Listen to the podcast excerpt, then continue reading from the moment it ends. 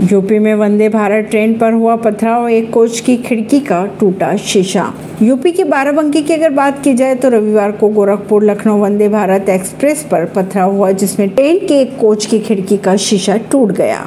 खबरों की अगर माने तो आरपीएफ बाराबंकी ने मामले में अज्ञात लोगों के खिलाफ केस दर्ज कर लिया है। रिपोर्ट्स के अनुसार पिछले महीने से शुरू हुई इस ट्रेन पर पथराव की यह चौथी घटना है।